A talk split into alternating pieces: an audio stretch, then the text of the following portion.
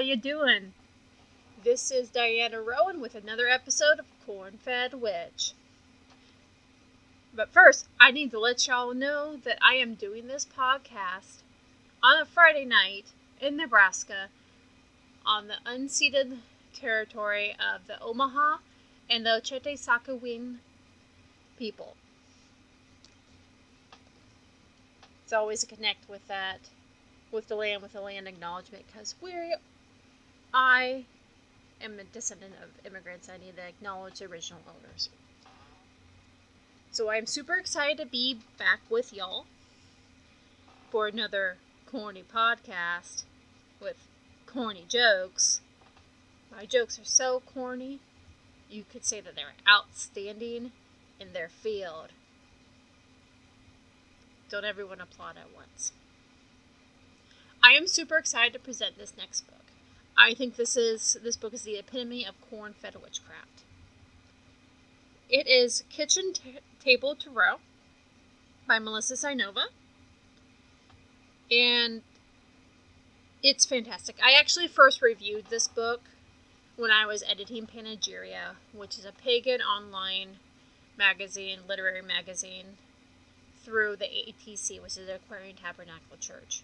I'm affiliated with them, and it was a pleasure to serve in that facet for, uh, I think, about a year or so. I loved it.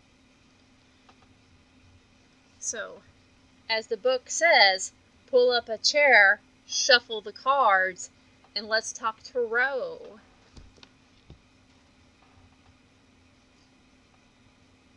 I've actually been reading tarot on and off for, well, over a decade now. And I've been reading professionally for a few years. If you've been following Cornfed Witch, this is not anything new.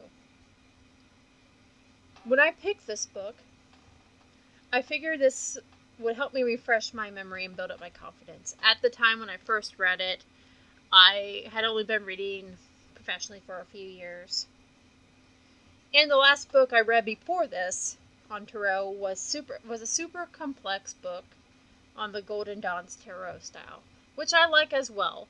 But sometimes after reading something so complicated, complicated in a good way, but complicated, you just need something light and refreshing. And I wanted to find a book that was more accessible to the average reader. And to be honest, not everyone has the patience to dissect the tree of life.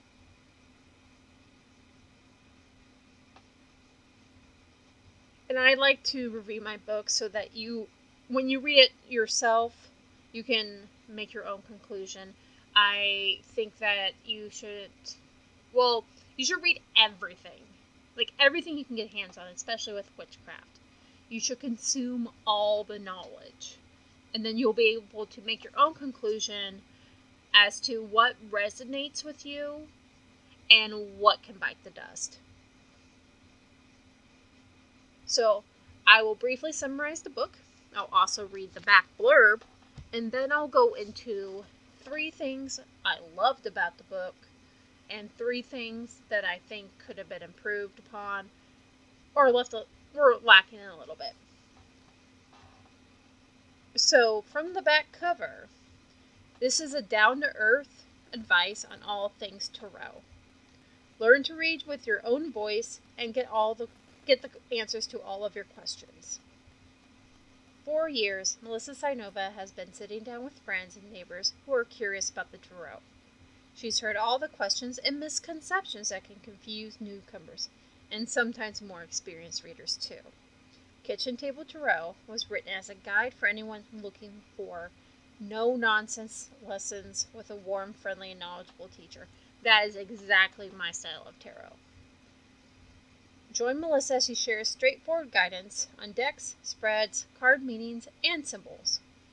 Field, filled with real life examples and personal explanations of what it's like to read the cards. This book tells it like it is and provides information you need to read with confidence. And some background on the author, who I follow on social media. She's pretty great. When Melissa Cynova was 14 years old, A kid in her class gave her a deck of tarot cards for unknown reasons. She's been reading ever since. In addition to being a prolific tarot reader, reader she teaches classes at her kitchen table and at tarot co- conferences. She lives near St. Louis, Missouri, and can be found at melissacynova.com. St. Louis, Missouri is only about five hours away from Omaha, Nebraska, which is where I currently reside. I actually went to college at Northwest Missouri State University in Maryville, Missouri, in the north northwest part of Missouri. I forgot my geography there for a moment. That's the Missouri education.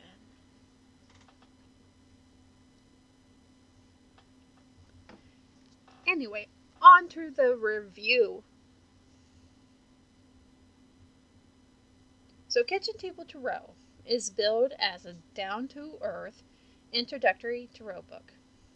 It instructs the reader on how to read for other people, as well as going into depth about the cards, meanings both upright and reversed. It gives strategies on how to read for other people and when not to give a reading. With I, when I got to the when to give a reading and when not to give a reading, I actually put some feelers out on Facebook because I was like, do you guys really read when people are drunk? Because I've never done that. Well, at that time, I had never done that. And I know a lot of people who read on hotlines. And it was hilarious because I get I get people commenting if I didn't one person said if I did not read went to drunk people, then I would not have a customer base. I thought that was hilarious. So I am I am open to reading for drunk people. I've also had drunken readings given. It was pretty fun. Shout out to Seattle Psychics Association's Drunken Divination Nights. Three things I loved. Accessibility is number one. This book is written very casually and clearly. It's not pretentious, and you do not need a background in tarot or mysticism to understand it. It literally spreads it out in a format that is broken out into chunks and it explains the cards.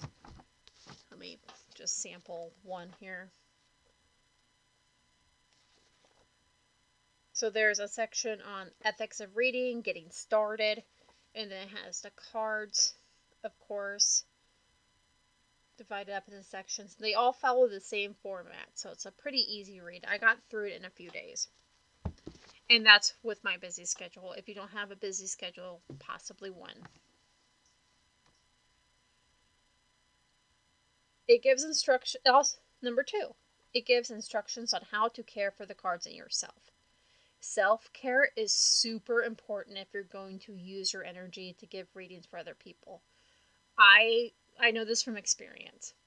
Part of my training is that I had to give 50 free tarot readings to 50 different people. And these free tarot days that I would do at the local shops here, um, Hearthside Candles and Curios and Solstice in the Veil, shout out. Um, I love them. They're great. They're my two favorite shops in the area. I would sometimes do upwards of 18 tarot readings. That is a lot. And let me tell you, I had I took a crash course on grounding and shielding and it really it really helped. I kept dark chocolate because that that's really good for bringing you down from your high invocation state of mind to a more manageable area. And then I have selenite so I can cleanse my aura in between. It took a lot of energy and I was wiped out. But I slept so well that night. And number three for the things I loved about this book. Cynova goes into detail on how it is perfectly okay to refuse a reading for a client. This is important because tarot readers should not be forced to accommodate abusive clients. It's also like that customer service. Um, we have the right to refuse service. You should not be forced into giving a, a tarot reading. If you do, that could mean that the reading is not accurate or you should never feel unsafe. Just it's all sorts of wrong. Don't do it. You have boundaries and don't be afraid to assert those boundaries. The most powerful spell is the word no.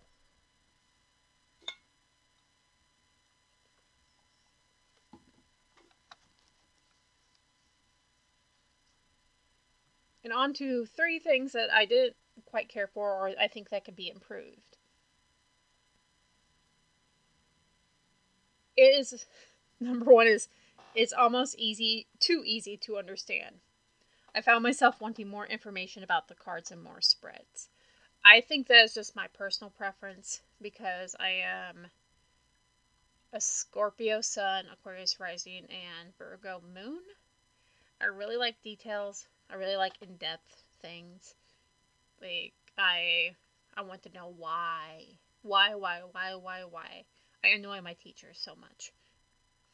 But it was a nice break from the more academic texts I'm I'm used to reading.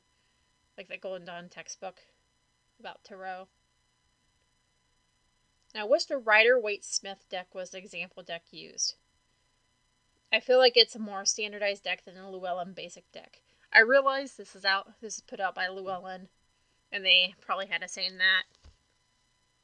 But the Rider Waite Smith deck is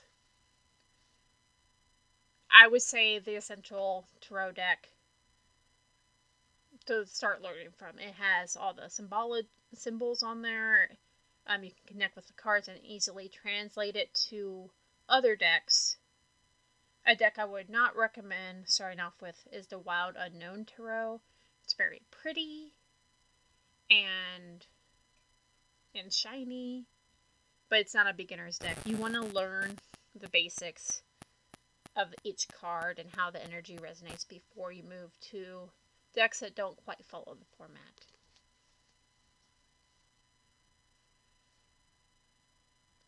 And number three, I would have liked to see more numerolo- numerological, that's a word, information presented in the card interpretations, rather than just what's pictured on the card or the card placement. I I really like numerology. Um, my teacher calls it math of magics, but there's really not that much math involved in it. I'll go into numerology in a different episode. I think it deserves its own episode but basically each number has a magical meaning and it can really add depth to your tarot reading.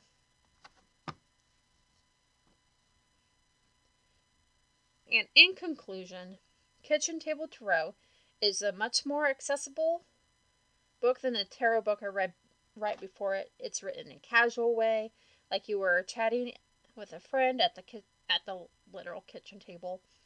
You don't need a background in tarot to understand it. Um, Nova is a very accomplished tarot reader who has been reading for over 30 years. And this is obviously reflected in her anecdotes and tarot card interpretation. She knows her shit. It was a quick read, and if you get the chance, I really suggest you pick this up and read it for yourself. I would recommend this book to any beginner. In fact, if I were teaching, I would this would be one on the required readings that I would have my students do. But I have no students. Not yet. I will eventually.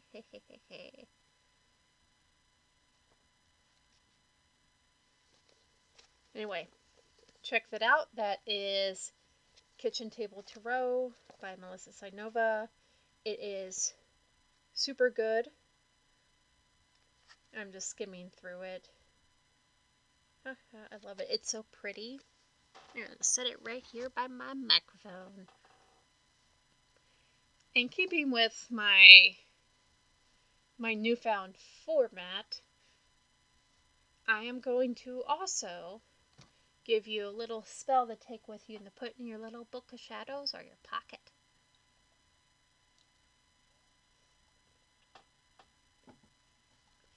So since we're in Leo, and Leo is known, it's a, I almost said it's known for being a sun sign. It is. It's a it's a zodiac sign. It's a fire sign. So it's known for its heat and its energy, its projective energy. It's like in your face, look at me energy.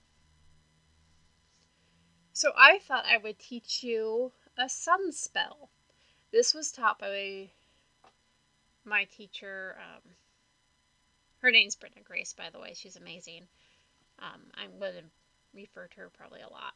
Any, anyway, um, she taught me in this Wicca, I think, 101 class. It was, my, it was a freshman class. So you get a piece of paper and you draw a circle. Like literally, a circle. It's going to look like a sun. And in the center of that circle, you write your name. And then, just like you did in kindergarten, you're going to draw rays out. It can be however many rays you'd like.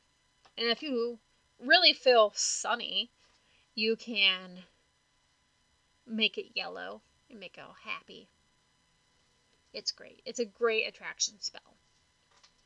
So after you write your name in it, on each of the rays, write a goal that you want to accomplish or something that you would like to increase in your life or something you wish to attract. You go around the sun and fill in all the rays. And then, once you're finished, you want to take the paper and fold it towards you that's because you are wanting the magic or the, the things that you wrote to come towards you and enter your life. And so, and you keep folding it towards you until you cannot fold it anymore. And then you're going to hide it in a safe spot so that you can forget about it.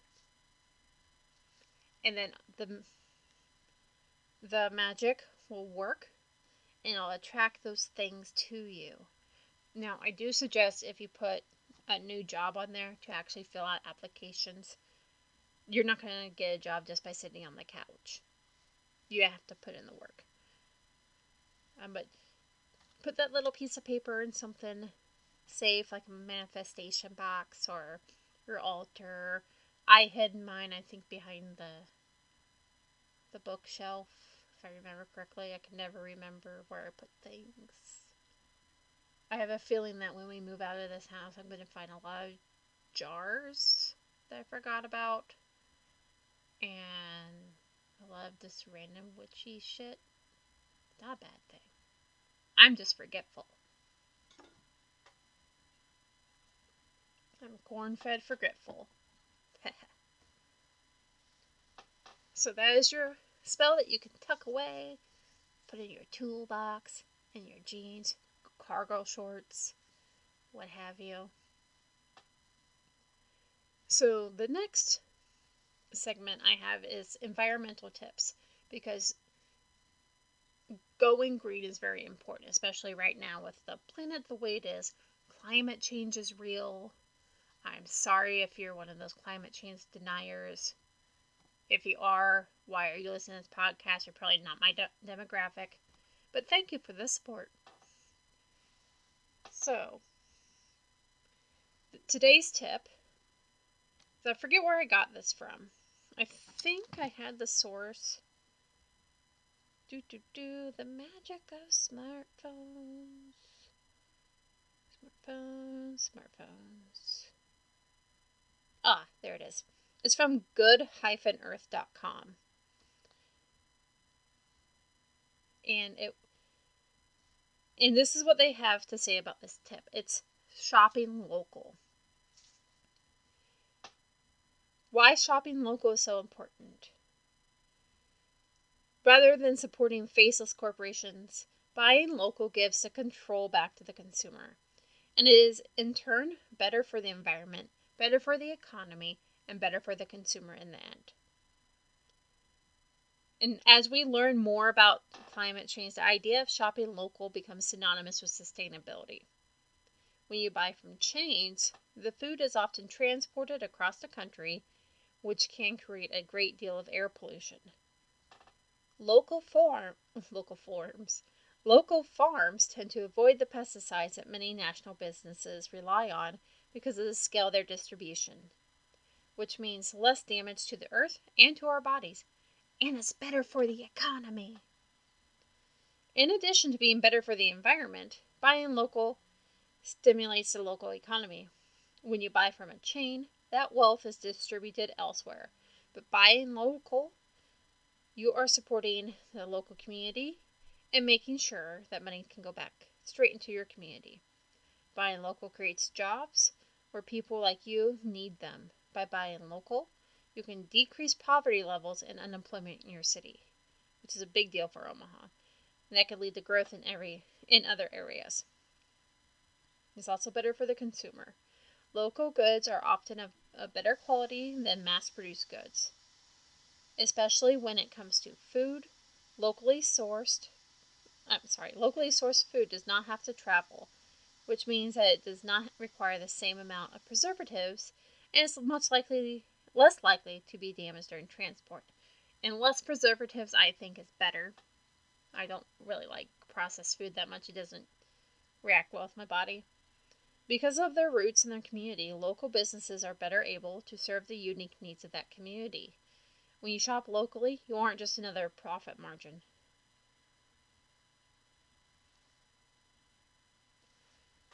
So that was from good goodearth.com.